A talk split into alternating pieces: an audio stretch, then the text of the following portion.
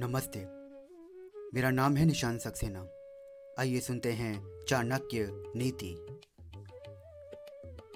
नदी तीरे चाये वृक्ष, पर गेहेशु कामिनी।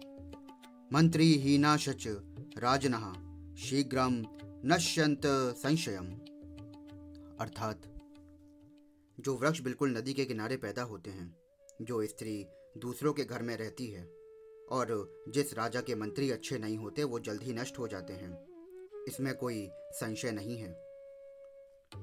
नदी के किनारे के वृक्षों का जीवन कितने दिन का हो सकता है, ये कोई कह नहीं सकता, क्योंकि बाढ़ और तूफ़ान के समय नदियाँ अपने किनारे के पेड़ों को ही, क्या अपने आसपास की फ़सलों और बस्तियों को भी उजाड़ देती हैं। इसी प्रकार, दूसरों के घरों में रहने वाली स्त्री कब तक अपने आप को बचा सकती है?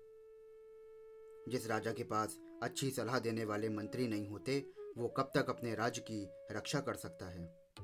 अर्थात, ये सब निश्चय पूर्वक जल्दी ही नष्ट हो जाते हैं। शुक्रिया।